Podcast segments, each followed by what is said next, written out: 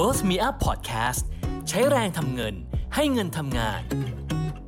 สวัสดีค่ะ วันนี้เราอยู่กับรายการ Q&A นะคะ กับโค้ชนินิพาพันธ์ภูลเสถียรทรัพย์ค่ะสำหรับวันนี้นะคะมีคำถามมาจากคุณทีนะคะ คุณทีถามว่ากองทุนชนิดรับซื้อคืนอัตโนมัตินะคะ กับชนิดสะสมมูลค่า มีข้อดีข้อเสียแตกต่างกันอย่างไร โอเคค่ะ เรามาเริ่มต้นจากกองทุนแบบขายคืนหน่วยลงทุนอัตโนมัติกันก่อนนะคะสำหรับกองทุนแบบขายคืนหน่วยลงทุนอัตโนมัตินะคะ ทางกองทุนเนี่ยเขาจะมีการกำหนดนะคะ เวลาที่เขาจะขายคืนหน่วยลงทุนให้เรานะคะ เพื่อจ่ายเป็นกระแสเงินสดออกมาให้เรานะคะ ถึงเวลาที่เขากำหนดปุ๊บเขาก็จะขาย หน่วยลงทุนออกมา แล้วก็คืนเงินให้เรานะคะ กองทุนนี้จะเหมาะกับคนที่ต้องการกระแสรายได้สม่ำเสมอนะคะ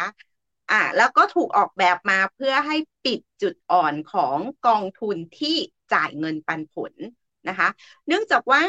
หากกองทุนจ่ายเงินปันผลออกมาค่ะ เงินเงินปันผลนั้นจะต้องถูกหักภาษีณที่จ่าย 10%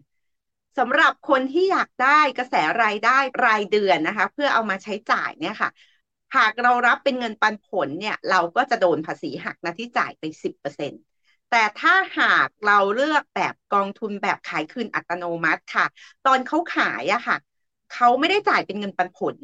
นะคะเขาขายจากหน่วยลงทุนมันก็เหมือนเราขายกองทุนนะคะ เพราะฉะนั้นถ้าเราขายกองทุนรวมออกมาค่ะ มันคือการขาย ตัวหน่วยลงทุนนะคะ ซึ่งได้รับยกเว้นภาษีนะคะ เงินที่เราได้เราก็จะไม่ถูกหักภาษีหน้าที่จ่ายค่ะ ก็เลยเป็นเอ่อกองที่ออกมาเพื่อสำหรับคนที่ต้องการกระแสเงินสม่ำเสมอและไม่อยากโดนภาษีหักหน้าที่จ่ายเหมือนการจ่ายเงินปันผลนั่นเองนะคะ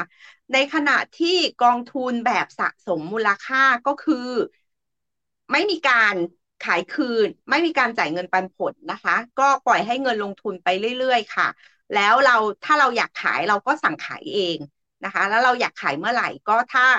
ถึงเงื่อนไขถึงกำหนดเวลาที่ขายได้ ถ้าเป็นกองทุนเปิดปกตินะคะ ก็ไม่มีเงื่อนไขเวลาในการขายค่ะ เราสามารถขายเมื่อไหร่ก็ได้นะคะ แต่ว่าถ้าเป็นกองทุนที่ได้รับสิทธิ์เรื่องของการ เออประหยัดภาษีค่ะ เราก็ต้องไปดูเงื่อนไขนะคะ ว่าเราต้องถือกี่ปีถึงจะขายได้นะคะ เพราะฉะนั้นกองทุนแบบสะสมมูลค่าก็คือกองทุนเปิดโดยทั่วไปที่ไม่มีการจ่ายเงินปันผล และไม่มีการขายหน่วยลงทุนระหว่างทางค่ะ สะสมมูลค่าก็คือปล่อยให้เงินเนี่ย มันได้สะสมแล้วก็ได้ทบต้นทบดอกไปนะคะ